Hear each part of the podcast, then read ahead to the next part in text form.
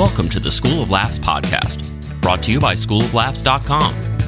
Whether you're an aspiring comedian, a part time pro, or a speaker who wants to become funnier, this is the podcast for you.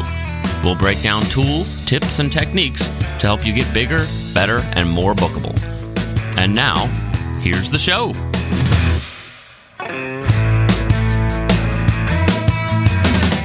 Welcome to the podcast. Rick Roberts here. Man, I've got a good one today. It was uh, really fun to catch up with Thor Ramsey. Thor, if you don't know, Christian comedian who produced this film called Church People that came out this uh, year, which is really good and it's about to be released digitally and on DVD in September. So I thought it was a good time to catch him and catch up with him, and find out a little bit about uh, not only the movie, which we definitely talk about, we talk about, you know, the tone he was trying to write it with and, and what it takes to put a movie into the church market, the different types of movies that go in there. But we talk about how he got started in comedy and how we first met uh, through a show called Bananas, which was shot in Columbus, Ohio, my old stomping grounds and how that was actually an answer to a prayer that I prayed. He didn't know the story, so I caught him up on that at the beginning. We talk a little bit about his comedy career, and then we get into the movie. So if you just want to hear about the movie stuff, uh, you can shoot about halfway through it. But if you want to hear about Thor and kind of see his uh, framework for getting to the point where he wrote the movie, I think the whole thing's worth listening to. So we'll jump in in, in literally 10 seconds. I want to say a shout out to Rhonda Corey Patreon sponsor for this episode, and her show, Talk is Cheap, which you can find on Facebook, is uh, about to hit 100 episodes. So, Rhonda, congratulations on uh, doing that as a guy who's put out almost 250 podcasts.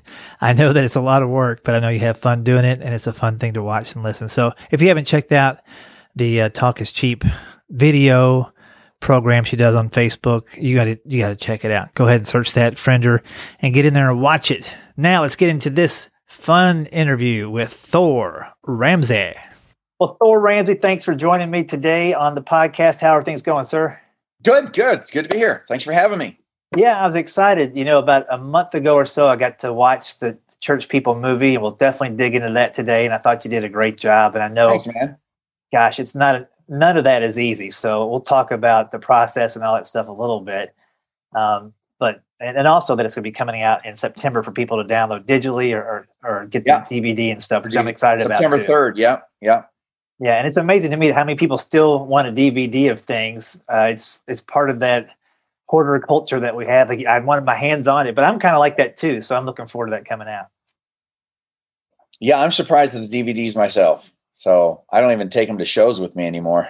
Yeah, I know. I I give them away, and people still leave them on the table. well, uh, for people that have listened to my podcast for a while, I mean, they know I do clean comedy. I'm a Christian, but really, I want to say this up front before I forget about it. One of the big things that helped me kind of make that decision to stay clean was when we did bananas, and I, I can never remember the year that was, but that was three or four years that you were doing that. Is that correct? Uh, we did. Uh, we we actually did um, three and a half se- three and a half seasons, and they didn't uh, we almost did the fourth season. For some reason, they didn't finish the fourth season. I think the the economy dropped out and they just didn't finish the. But I think we did three full seasons. Yeah, and that was it's funny. I had just moved from Columbus, Ohio, down to Nashville, and uh, I always think sometimes we don't know uh, how things happen. So this is this is how I got to do bananas. Uh, a somebody got sick and I needed to find somebody to fill in like in two weeks' notice. So I was happy to do that. Well, that's funny. I wonder who got sick. I wonder who that was, huh? Yeah, I'd have to go back and see if uh, who that was. But anyway, I I had just finished up like two weeks of these one nighters where I was still doing some bar gigs and doing some clubs Tuesday through Saturday and picking up all these other gigs. And uh, I was exhausted. And I, I just moved to Nashville and I was probably between uh, Bowling Green and, and Nashville. And I, I really had reached a point where I was like, I'm tired of doing this and I, I pulled over. I remember pulling over on the side of the road and praying for like five minutes. Like, God, I think I'm funny, and I, think that's what I'm supposed to be doing, but it doesn't seem like uh, there's there's much in it for the audience, for me, and I'm up for it. But what's what's the next step? I had no idea. Oh, so you're thinking about even going some other direction? Yes, leaving thought, comedy. Well, either leaving comedy completely, if if if maybe these speaking skills prepared me for something in ministry right. or whatever, right. I didn't know. Right. And uh, I did the classic, you know, send me a sign and help me be uh, bright enough to see it and not just think it's right. another, you know. Right. Five, six minutes later after that, I get a phone call from Lenny Sisselman who says, Hey, uh, can you do a clean hour? They're looking for somebody to do a Christian uh, comedy taping up in Columbus, Ohio. And I'm like, what? That's the fastest answer to any prayer. and uh, and it, it's exactly what I was praying for. So I went up there, met you, did the show, and then through that, learned about the Christian Comedy Association and joined them. And you never know how things get started. So I didn't know if you knew that story at all. So I thought I'd throw that in there. I didn't. Yeah, Well, that's great to hear, man. Yeah, well, you just I just think you never know how you influence people and how your deeds are affecting other people. So Right, it definitely affected me, whether I knew it at the time or not, what it was going to lead to. And Right. Yeah. I've been connected to a lot of cool people from trickled down from that effect. So Yeah, yeah. So that that was very cool, and I enjoyed the taping, and uh, it gave me kind of an insight into how some of these filming things work and how how you run a show and the early mornings. You know, you, you do a lot leading up to it, but I just remember hitting the the radio early in the day and Yeah. we did some vignettes. We went to some, like I had a bit about the engagement ring. So we went to a jewelry store and did some Yeah. guitar stuff and just how the whole thing flowed really, really smoothly. And Yeah. I think you're probably in second or third season at that point. So you had it Right. kind of working. What was the, the impetus to get that going in the first place? And how did Columbus, Ohio end up being the spot? Oh, for bananas? Yeah. Well, that's where the the production company, which I think was uh, Guardian Studios? Guardian, yeah, they had a production company, and they had their own. Um, they actually had their own uh, network there, and Yeah. so they were looking to produce original content. And um, man, it's been so many years. I'm trying to think of the poor guy's name right now, but um, he's a really good guy. Uh, ah, anyway, I, he came out to the Christian Comedy Association conference, I guess you'd call it, when we were in Nashville. We had it in uh, I- probably Franklin, I imagine, probably at Chonda Pierce's church, if I remember correctly. But he came out to that and uh, you know stayed for the conference and approached me after the conference and just said, "Hey, we're thinking about starting this comedy program called Bananas." And uh, I, I actually tried to get them to change the name. Yeah. what, would you have chosen? Pure Comedy was going Pure to comedy. pure comedy was the you know but they were stuck on the uh the tag appealing comedy for the whole family so Okay. you know and in hindsight you know you, you struggle against this stuff but in hindsight i should have just embraced the entire bananas mindset it, it, it would have been a better career move than fighting against it i tell you that so um but that was that was really the impetus of it was and they even offered to put my name in the title. Bananas with thor ramsey was going to be the title. But because i was so embarrassed of the name bananas i told them not to. And now I get, in hindsight you know there's no such thing as bad publicity. So Right. that was really a dumb move to pull my name out of there. But um so that's really what you know i just you know ended up having meetings with them and um and i ended up you know one of the things i ended up doing is ended up really um in one sense giving them comedians to book Mhm. because they had certain you know acts and then they had uh believe it or not they had turned down um bob nelson Oh, yeah, yeah. yeah and i'm like what but he's had two hbo specials why would you turn down bob nelson and well there was one bit that they that he did that they felt was just a little over the top like well just ask him not to do that Right. it's that simple. So they're like, okay. And so they ended up rebooking Bob, and he became, I think, the first season, he was one of the top. Um, out of all the comedians they had that year, Bob was one of the top one or two uh, most watched or most bought videos. Uh-huh. Um, and so, um, so anyway, yeah. So that was the minor influence I had behind the scenes there. But Yeah, well, uh, I was curious about that too, because I know after second or third season, I mean, the, the first one, you're like, oh, I got, I got all these comedy buddies. I've seen them do an hour clean. I've got no problem with it. And then the second season, probably same. And then the third season, like, I mean, a guy like me, you didn't know, and I'm coming in, and uh, I think we only had to take one thing out of my whole set that I, you know, I had slipped up and kind of did a joke that I thought, eh, little reference I didn't need to do. But you're looking at these outsiders coming in. As a host, did you care a lot? You know, because they had to do the editing and all that stuff. Or were you were you curious? Like, how are some of these non-Christian or non, you know, publicized. No, Christian most of the non-Christian guys I was at least vaguely familiar with, because you didn't want to bring someone in and go, "Oh, that was just a." There was no way they could do a clean set. You you you had to know their act. right. Uh, at least had to see the the video or something of them. So we had a few guys that came in that were just clean. Um, but bananas itself, really, that's what it was. It wasn't necessarily a. This is all Christian comedy, um, though most Christians work. Most you'd hope. yeah, yeah, Christians work clean, but we brought in a lot of guys that were just um, guys that could work clean because that was the whole purpose of the show. It was just fun, comedy for the whole family. yeah. Um, And it- and and really, you know, again, I wish I would I wish I would have embraced it more, but kids loved that program. Kids loved it, and I still, I even now.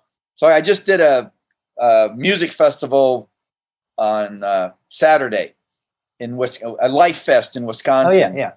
and had this kid come up to me and he was like, I started watching you when I was four, but it was all bananas. yeah, And they did. It's like, but because he ha- had an experience with it as a kid, I think a lot of times we don't realize it's actually more impactful when you're a kid and you see something like that. They're actually, you know, if there were only more kids like that, but they're actually bigger fans than people who experienced it who were older.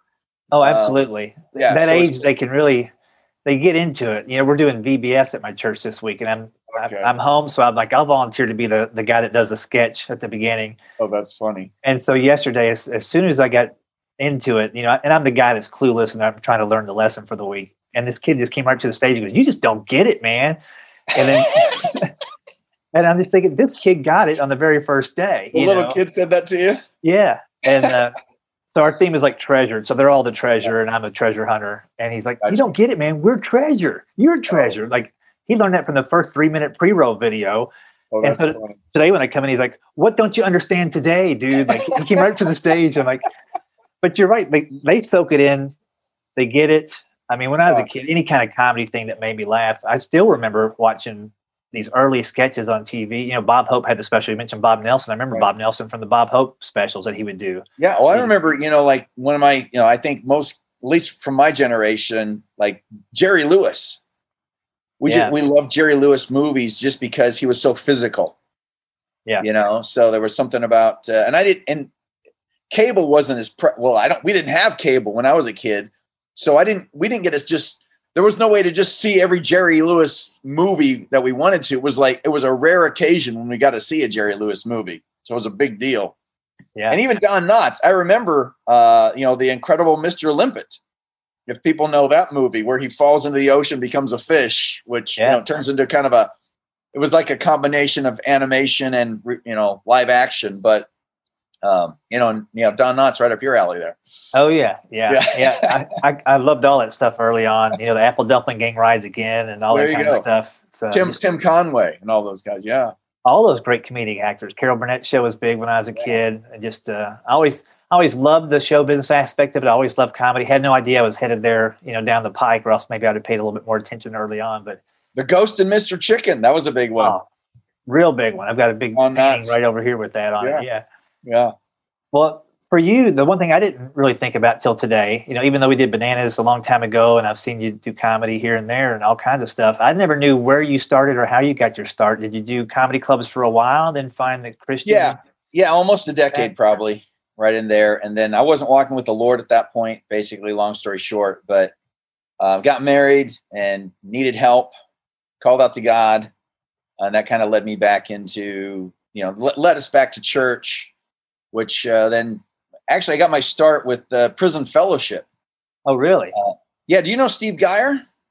I know of him. Don't know him. Okay, so so I went to a, a Christian music festival, and I only went to the music festival to see because they had Steve Geyer there.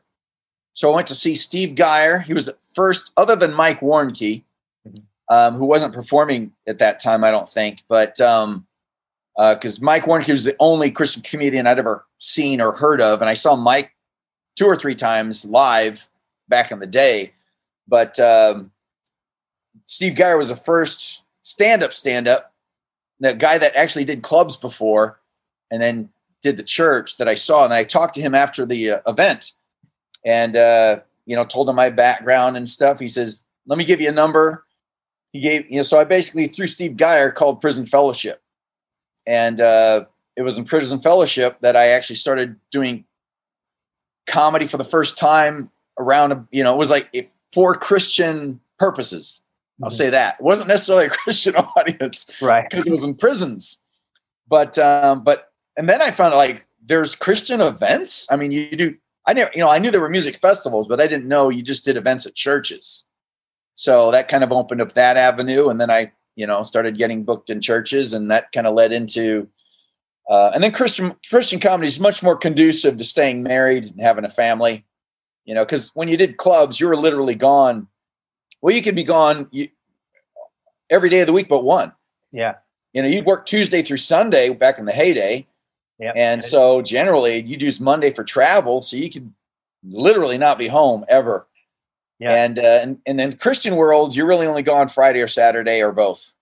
And then you're home the rest of the week. So it was great. And, and the pay was better, to be honest. Yeah. Yeah. I mean, you know, so it was much more family friendly in every way.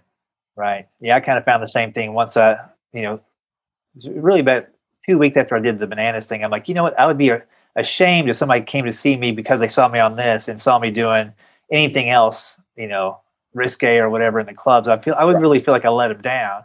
Right, right. And just right. the more I cleaned it up, even in the clubs, then it offered me better positions and uh, more opportunities. All the clubs started throwing me all their corporate gigs and stuff, and through that, I learned oh, that wow. there was, you know, yeah. just other opportunities out there. I didn't really understand how how clean I was uh, when I wasn't even trying to be clean, and I oh, cleaned it up a little funny. bit more. I'm like, oh man, that's you know, I, I'm, I tell people I'm too clean probably for you, so you might want to find somebody else. And if, they, right. if they get that, then I'm all right.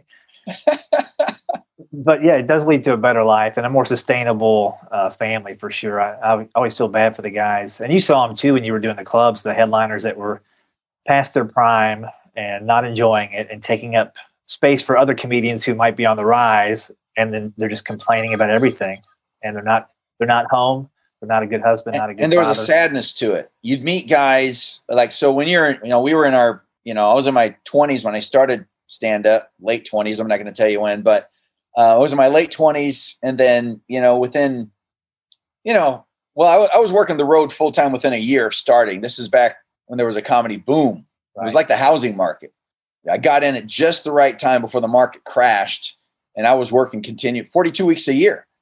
And I just, you know, every year I was working at least 42 weeks a year for the next seven years. And then you'd meet guys, then you're in your early 30s, even you're meeting guys who are in their 50s, and you just go, wow, do I want that to be me when I'm 50?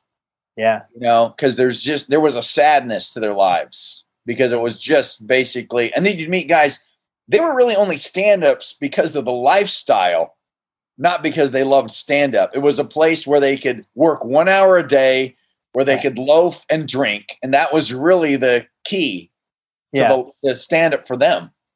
Whereas, you know, like here, I thought I thought everyone loved stand up the way I did. That had a passion for it. That you know, uh, not that I didn't make mistakes along the way, and and you know, could have done things differently. You know, but the one thing I never regretted doing was actually doing stand up. You know, so but you're just going, do you, do you, is that is that the life I want? I know. Yeah, if that's what's coming down the pike, I better yeah get off the pike, exactly direction. Yeah. Well, you've you've done a lot of things. Obviously, uh, uh, stand up. You've written books. You know, two or three books that I know of. Yeah, and, I've got a novel that uh, uh, just got accepted, so that'll be coming out in the next it's gonna says they say it's gonna take nine months, which I'm a little disappointed because I'm like, don't you just have a printer and paper? I mean, you got the manuscript now. Can you just you know run some copies? But apparently, there's a whole process. But um, so that should be coming out in the next nine months or so. So I'm looking for. I'm really excited about that. Yeah. So of all the things that that you got your uh, hands in, what's I'm not, they're all equally rewarding in different ways, but is the novel the thing you're most fired up about now? Well, no, the films still um, you know, I've so I've done I've written 10 full length screenplays now. And it's one of those things where you're going, and 10's really not, I really feel like I need to get to 20 because just at 10, the, the one I'm working on now with Brad Stein, Brad Stein are actually working on one together called The Revenge of Adam and Eve. And um, I really feel like number 10 was there was just something different about number 10 that I felt like I had the system down in terms of the structure of the storyline and everything like that of how screenplays should go. And there was just something about number 10 that clicked. It's almost like in stand up you know you do you as you're beginning you have no idea why people laugh at certain things. And then after you do stand up for so long it's like you've got this you have this joke that you might have been doing from the beginning and you don't know why people are laughing at it. But after you do stand up for 5 years you're like I get why they're laughing at that now Right. because you understand that the structure and the setups and the you know there's just the technique and the structure are are really vital to when you're crafting anything. Um, yeah, you have to have the funny stuff in there, and I think there's an innate. Most stand-ups have a, a sense of why people laugh at them. But here's the thing: if you have a funny person who doesn't understand why people laugh at them, they could never really become a stand-up because you have to take that everyday funniness that you know you have people can make that you have people who they make people laugh in their everyday lives but stand up is about taking that to the stage and there's a a, a structure and an analysis to do that. So you know it, you've got to understand that to actually do stand up so Right. um, and it's this you know screen screenwriting in the sense there's a structure to it. Um, now it's always about you know the somebody said that i don't know who said the whole idea that there are probably only you know five stories or ten stories people just keep retelling i don't know how many it is but i go i get that i mean uh, boy meets girl boy loses girl boy gets girl. No, that's the standard romantic type of screenplay and all screenplays have a structure but um, it's just finding creative ways to retell those stories so that's really what it is. But you got to know the structure to do it. So Um, early, early on in those those first nine, you know, what were some of the mistakes that as a guy who's written ten now go, oh, that would have made a big difference going back and saved Well, time and helped um, the story. yeah, it's be- it's about beats. That's the to me I, right now. I feel like that's the biggest mistake. And what I mean by that is, um, there's a great resource if you get a lot of people who are creatives listening to this called uh, Story Grid. If you're interested in screenwriting or novels, I use it for both. But Story Grid is one of the best things I've read lately regarding the storytelling process. Uh, because one of the biggest things in story, the, the two big things it brings to you is like you have to understand the genre you're writing for. Uh, like, you know, I write for the Christian market. So Christian films are a genre. And every genre comes with expectations. You know, for instance, you know, murder mysteries, that's a genre. So what, what do you need in a murder mystery? You've got to have a dead body. You know, got somebody has to be murdered. There has to be a mystery to it. If you don't have a dead body, you're you're messing up your genre. But the point they make in the story grid is that every genre comes with expectations. And if you go, well, I want to write something out of the box, and it's like you can be creative, but if you do not hit the beats that people are expecting from your genre, they will feel disappointed. Mhm. And so that's why when people, this is my, it's not my debate, but people that I differ in my viewpoint of Christian film, you know, people say, well, you know, uh, like they'll say Up, you know, the the the movie, the Pixar movie Up, that had redemptive themes, et cetera, et cetera. So they could classify that as a Christian film. I'm going, you can't. You can't classify it as a Christian film because Christian film is a genre and it comes with expectations. And one of those expectations people that go to see Christian films have is to see a Christian character who is patently, cornily evangelical Christian in their viewpoint. The, the entire film is that. Now, um, now I think again, how you do that is the question. I think Christian films have, um, for all the flack they take, I think they've really come a long way in the last decade. Um, you know, people say, well, Christians make a lot of bad films. Like, no one's denying that.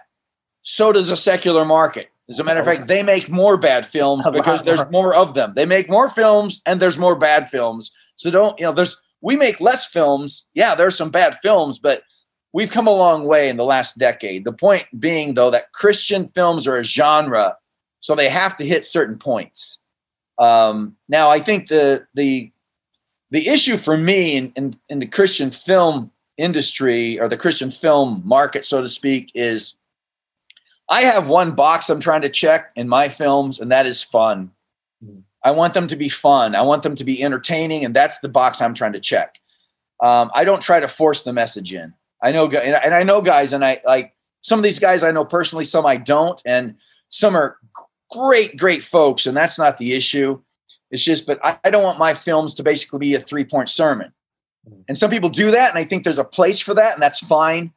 Those are not the films I'm looking to make. Um, I feel like with church people, I feel like we didn't have to shoehorn the message in because the it was dealing with the church culture and it was dealing with the issue of the gospel itself. So the message was just built into the film itself, mm-hmm. and we didn't have to force it in anyway anywhere. So it was just it was it's there. Uh, I think that the film does have a message, and I and I think it's a strong message, but I didn't feel like we had to force it in. Right. It's just there. And I think to me, that's even the, the film that Brad and I are, the script that Brad and I are working on, The Revenge of Adam and Eve, because it's dealing with Adam and Eve and the sanctity of marriage, it's just built in. Yeah. We don't have to shoehorn it in there. We, we know the theme.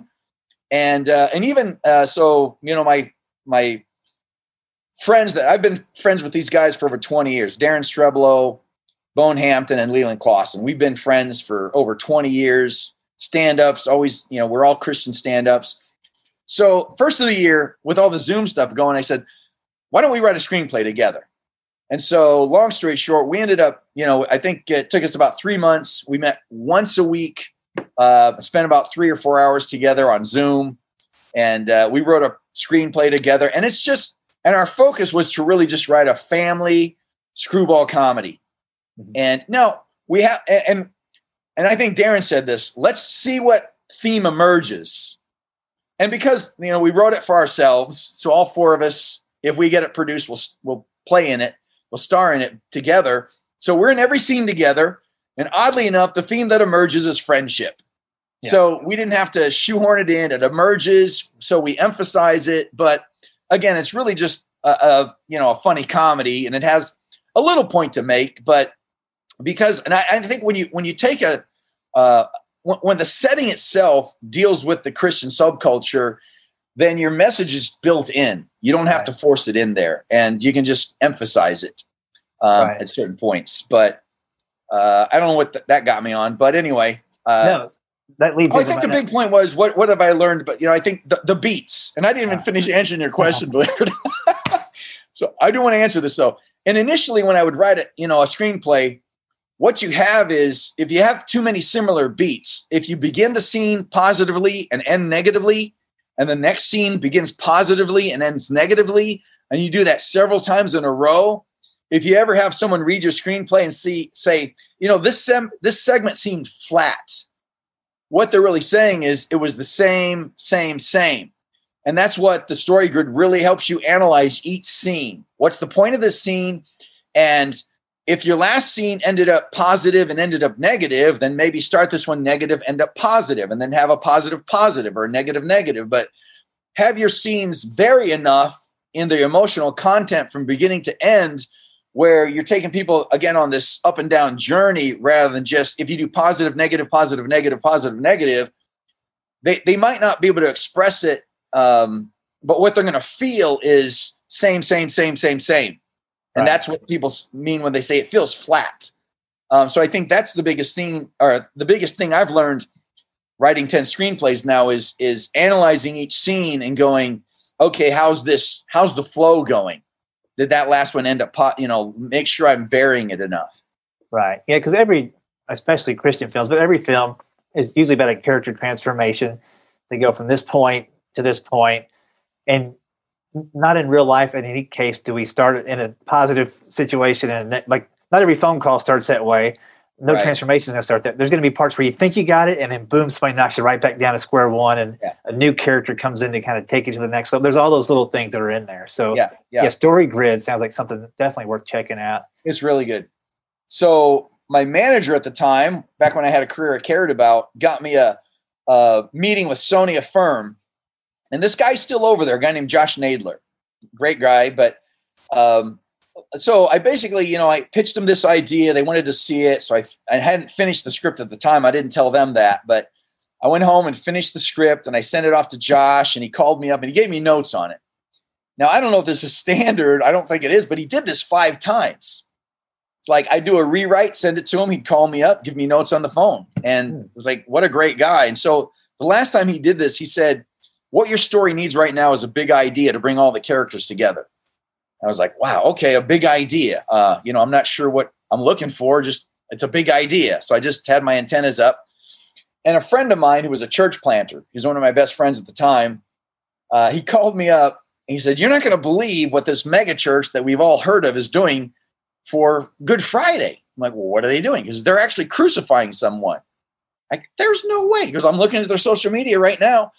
So I go check out their social media page. Well, what happened is that they weren't actually crucifying someone, but they were having a passion play, but it was going to be so realistic that they had all kinds of warnings uh, about the blood and if you're you're squeamish and etc.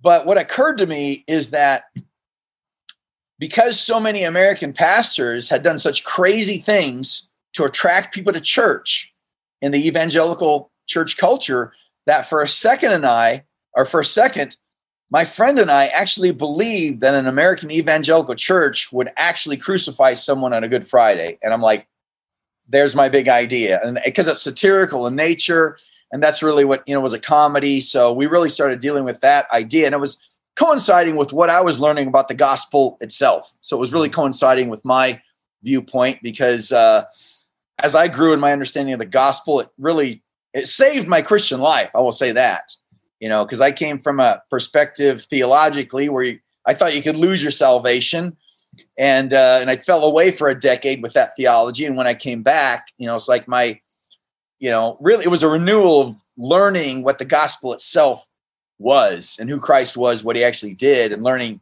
how, what a horrible theology that is, not just because you can lose your salvation, but what it says about Christ, right? Which says he's not enough.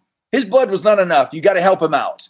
So you got to bring your own works, your own righteousness. You got to bring all that to the table to help Jesus out to save you. And that's really what that that theology does. It's a horrible theology because it says Jesus is not enough. But bringing all that to the table, we really had, that's really what we were dealing with. The theme was is the gospel enough? Mm-hmm. And uh, and that's really what we were dealing with in the screenplay. So in one sense, it, it is a comedy, but again, it's it's satirical. But I, I, tell people this all the time: you can only satirize what you love. Uh, you know, I love Jesus, I love the church, so it doesn't come across as mean. Because right. whenever you see a satire, a movie satire, and they don't love their subject matter, it feels mean. Yeah. Because it generally is. Right. So you can you can see it. That's why, and I've seen you know like there was a movie advertised just this last year. I can't remember the name of it, but and it was dealing with the Christian subculture. But I'm going, I don't think these people who made this were Christians right. because even the previews look mean. It doesn't look like you know we love the church and we we're just trying to get across the message the church church could you know should consider it was making fun in a way that wasn't redemptive at all. Right. So, and so, uh, so the pastor at this church where you shot the the film. Well, was, so we now that so the guy was, was apprehensive. Actor. Oh, okay. Uh, well, so here no, so I never met the the actual pastor of the big church that we shot at because we shot at a mega church. Mm-hmm. Um, I'm not even know. I don't even know if they read the script. They just allowed us to shoot there. But I know that um, initially they were screening it. Uh, you know, like Stephen Baldwin uh, was screening it to some megachurch pastors that he knew. Being Stephen Baldwin, you know, he's going to know some people, and he does. so, but it was interesting. Some of the feedback we were receiving is they felt like we were making fun of them. Uh, right. I go, so we weren't really making fun of them, but we were in one sense. I go, that's in one sense, there is a, um, I, I guess that's, I get, I, I saw it as good in the sense that the message was getting across. Yeah, well, that, going, you can always say it's we're not making fun of you. We're making fun of people that have a church the size of you that don't get it, and then they're like, "Oh, maybe we don't get it." Right. That's exactly it. And so, so that was a little bit of the feedback initially, and so, uh, and I think maybe that's why it took a little while to get it released, actually. So I don't know if that was why, but I did find that interesting that some people, you know, because you know, like it's about a megachurch and there's redemption in that megachurch. So we, we've never been against megachurch. I'm not against megachurches, but I do think, and and the the movie really doesn't deal with this issue, but it kind of plays into it uh, subtly. But you know, in the in in terms of the issue with the overall church today, and I've really grown in this myself in the last several years, but you know, let's say there are only 400, well, there are about 400,000 churches in America. Now, let's say only half of those believe the Bible. And I think that's even being generous. So let's say 200,000 actually believe the Bible and preach the Bible. So you got 200,000 churches in America that believe the Bible. Only a thousand of those are megachurches. So that leaves 199,000 churches where the average church size is 50 to 100 people, give or take. Yeah. But the problem is the mentality of the megachurch dominates all the thinking for all the churches. And every church feels like they have to grow into a megachurch when they're not the norm. The norm is if, if you're going to a church and there's 50 people, that's normal. That's actually normal. And statistically, uh, a church, you know, 10 churches of 100 people actually uh, bear more fruit than one church of a thousand. Um, that's just statistically proven. So the the issue I have is that we make the we wait we make what's not normative, the mega church, the norm. And we all think we have to grow into that. And I go, that's really damaging to the body of Christ because it makes every small church feel like they have to do things differently to compete with the big mega churches. Even the people in the pews, you know, they're going, we're only 50 people. We've been going for three years. Clearly, we're not we're not advancing clearly at the rate we should. I mean, but it it truly affects everyone in the body of Christ when just going, you know, God decides you, you want to try to reach people, you want to plant the seeds, preach the gospel. God decides whether you're going to reach 10 or a thousand. That's up to him. That's a, just a biblical principle. So our goal again is, you know, we want to do everything the Bible tells us to do, preach faithfully, try to reach people, being, you know, we want to be attractive. That's the whole thing. I'm not against the attractional church, mm-hmm. but again, there is a tendency of mega churches because they're trying to appeal to such a wide body to not address certain issues. I go, sure. that's not biblical. You can't, you know, but there are big mega churches that do it right, you know? Yeah. I mean, there, there Chandler, Matt Chandler's a mega church. I don't really think Matt Chandler, I mean, I haven't listened to Matt quite a few years now, but back in the day when, you know, Matt was more influential in my life, but uh, I listened to Matt and I never thought Matt was, you know, holding back anywhere. So I think yeah. there are mega churches that preach the truth and get it right. So it's not the issue of the mega church, but my issue is that mentality shouldn't dominate the whole church.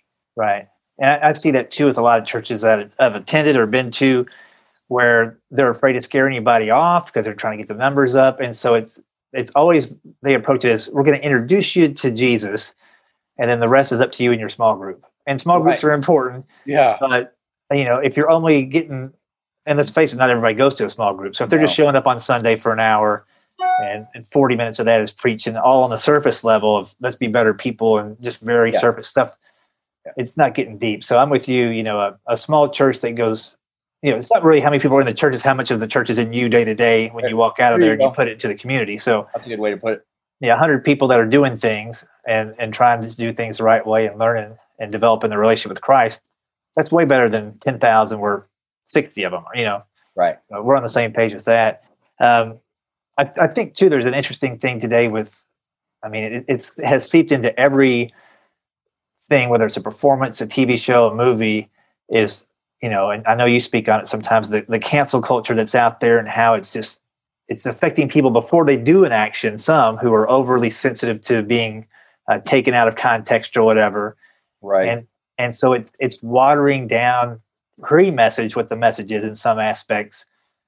I, and I get a lot of questions on this on the comedy side of things from my listeners too. Is is how do you stay true to what you believe and what you want to get across, and and deal with that, whether you're going to know you're going to get it or if you're trying to avoid it a little bit. What's you know, yeah, well, no I mean, right answer.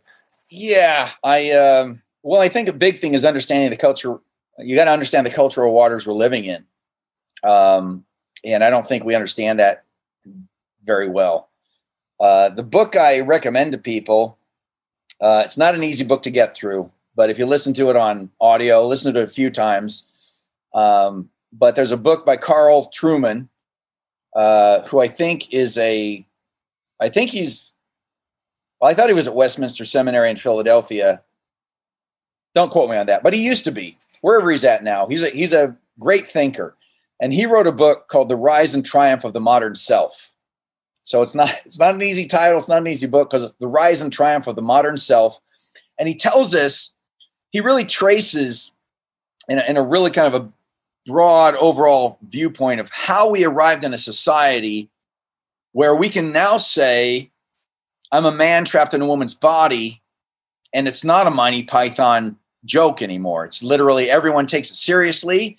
And if you don't take that seriously, then you're there's something wrong with your thinking, is really what it is. But he traces like we didn't just you don't get here overnight. You don't get here in the last five years. You didn't get here just because of the you know 2015 Obergefell decision.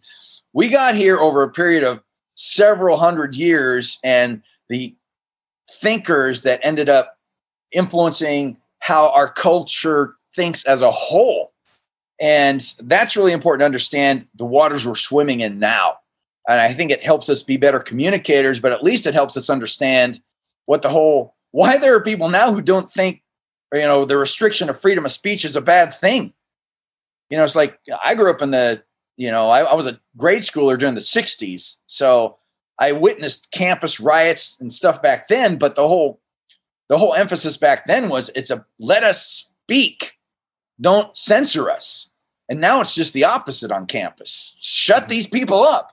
So you're going how do you get from there to here? So uh, but this book really helps us understand the what they what he calls the social imaginary, which is the idea that so that our culture itself has a it's how people imagine uh, how things are, the the imagination of the culture out there and how generally people are thinking, and it shows us how we got here. And and the church isn't you know we're not alone. It's like we're not uh, we're you know having our minds renewed by scripture but we're not we're still a product of the times we're living in so it even affects us so i think that's a good place to start in understanding the times we're in because um, it's it's it's pretty disheartening sometimes i yeah. think now as a christian you know yeah. that there are just certainly what we would consider self-evident truths that um, are just not evident to people Right. And I think people, there, there, are at least people in denial of them because of yeah. the way culture's moving and thinking. Yeah. And, you know, I've really noticed this over the past couple of years, and, and now it's like too late for me to notice it, but I'm, I'm glad I finally kind of realized it is that a lot of times what people consider to be a small battle, I'm like, hey, just let, let them have their thing, let them do that. There, there's been thousands, if not millions, of those things that have led to this cultural shift. Oh, yeah. And it's okay to, to stand up against what may appear to be a small battle um, to some to keep it from becoming this tsunami that you can't yeah. stop because all of a sudden you're the wrong person surfing the wrong direction. Yeah, no, applying that to comedians though, I mean, I think yeah, every comedian's different. I mean, not every comedian wants to be a, a socially conscious. They, they don't. Their their act is not about social commentary. Most comedians aren't. Most comedians right. just want to be funny. Um, and I don't think there's anything wrong with that. You know, want to be funny to a, a broad group of people. Um, I think there are different places you can say more. I found comedies limiting because the more I found the more you try to do social commentary as a comedian, the smaller your audience gets. right. Uh, in terms of laughter, even because again, it's not as some people don't like that kind of humor. So you're losing those people right away. And then some of it it's it's more thoughtful humor, so you're losing a lot of people there. Um, so it's it's just not as broad as talking about you know just observational stuff or you know like we got a, a three and a half year old who you know just last week told Siri on his mom you know and mom, Siri, mom's being my mom's being mean to me. So he's talking to Siri, telling on us now. So I go, well, there's a great comedy premise. So I started, you know, doing a bit on that last week, and that's just kind of a general I go, uh, and even in my comedies, like my stage comedy, um, uh, I don't try to be, you know, I'm not a socially conscious comedian in that sense. But in the in the in my novels and in Christian film, you can say much more because the expectation is different. Like I can write a satirical novel that people can find funny and you can make a point, but people expect more of that from a novel than they do a stand-up show. Now, I really, res- I mean, I, I think to to be that socially conscious, cutting edge comedian, you really got to work hard because I think it's harder to be funny and uh, really speak into culture too. Because you're if you're really speaking into culture from a place of truth, you have to tell culture things it doesn't want to hear. So, I mean, e- even secular comedians aren't really speaking truth to culture. I mean, give me a break. They're just they're they're, they're just mimicking what culture wants to hear. Right. I mean, I, I don't know of a. I mean, give. I, I get so I'm I'm irritated by what culture spl- slaps itself on the back for. Like this guy is saying, who, who are you offending? Besides, you know, a small minority of people that won't even listen to you. The people, Right. the reason you're popular and the people love you is because you're saying exactly what they want to hear. You're not speaking truth to power. You're not speaking truth to culture. You're kidding yourself if you think you're doing that. And those probably, and those are the kind of comedians who probably aren't listening to this show. But Right. right. I mean, give me a break if if you know when people uh, say that about those comedians. They're not. They're not. Right. Otherwise, they wouldn't be popular. Well, I don't want to keep you too long. You've been generous with your time. Um, I'm excited though for anybody that hasn't seen the film yet. Um, I don't think we gave away too much in, the, in a spoiler aspect today. I think there's a lot to go see in this, and absolutely, whether you're a Christian or not, uh, you'll get it. You'll see it. I think there's a lot of stuff for both. I think if you're uh, if you're not Christian but you're wondering like how can a Christian movie be funny, this is a great one to start with. I hope it. I hope it. Uh, so churchpeoplefilm.com, you can actually see the trailer there. And uh, the uh, the folks at uh, Collide Media put the trailer together, and man, they just uh, they did such a great job. I mean, I I don't know how you, it's like I'll channel surf a lot. Well, not really channel surf, but I'll go to i iMovie and I'll look for a movie to watch, and I'll watch. I'll sit there and watch thirty minutes worth of trailers before I decide to watch something. And then, then it's like, ah, I'm not going to watch anything now. But I watch a lot of trailers, and I will say this holds up to any trailer I've seen. They really did a great job and captured the. They really captured what the movie's about without giving everything away. Um, and man, yeah. So churchpeoplefilm.com, you can see the trailer, and then it's coming out on DVD and digital September third. Right. And I believe you can sign up for an email blast to know when Yeah. it's coming out and how to get it from when you go Yeah. there. So, and then people can check out thorramsey.com if they want to find out more about Thor and where, where he's at. His books uh, are on there. So if you want to learn more about his books and good luck on the upcoming novel, nine months away. There you It's go. gestation period of a child. So uh, I don't know if we should even announce it till after three months, but now we, we've let the cat out of the bag. There you go. It's out of the bag now. So Thor, it's been great catching up. It's been a, I, I guess since we did banana stuff, seen you uh, even through this medium, but it's, it's good catching up. Glad you're doing well. And uh, if I can help get the word out on anything else, just let me know. thanks, Rick. Really appreciate it. Hope you enjoyed the interview with Thor Ramsey. I know I did. Uh, great catching up with him, and just uh, glad that he's got different types of success. You know, we can get pigeonholed sometime as a comedian to just doing shows, but we definitely learned last year when those shows aren't happening. What else can you do? Well, maybe you get together with three or four friends, write a screenplay. How about that? All kinds of stuff going on in Thor's life, and I'm happy for him. Hey, if you want to check out the Church People movie, go to churchpeoplefilm.com. Churchpeoplefilm.com. You can watch the trailer on there. And he's right. It's a great trailer. I've uh, I'm I'm in a movie that has a trailer, and I think ours is pretty good. But man, I really liked how it kind of, especially now that I've seen Church People, how it really frames the movie up. So if you're curious about checking out, the trailer tells you everything you need without giving anything away. And and if you're a student of film and you'd like to put these trailers together for your own projects, it's worth checking out. He they really did a good job, as he said. You can find out more about Thor at thorramsey.com. It's T H O R T H O R R A M S E Y dot com. And uh, again, the movie comes out September 3rd on digital and DVD. Support Thor, support uh, good programming, and uh, hopefully there'll be more of it. I know he's working on a couple things right now.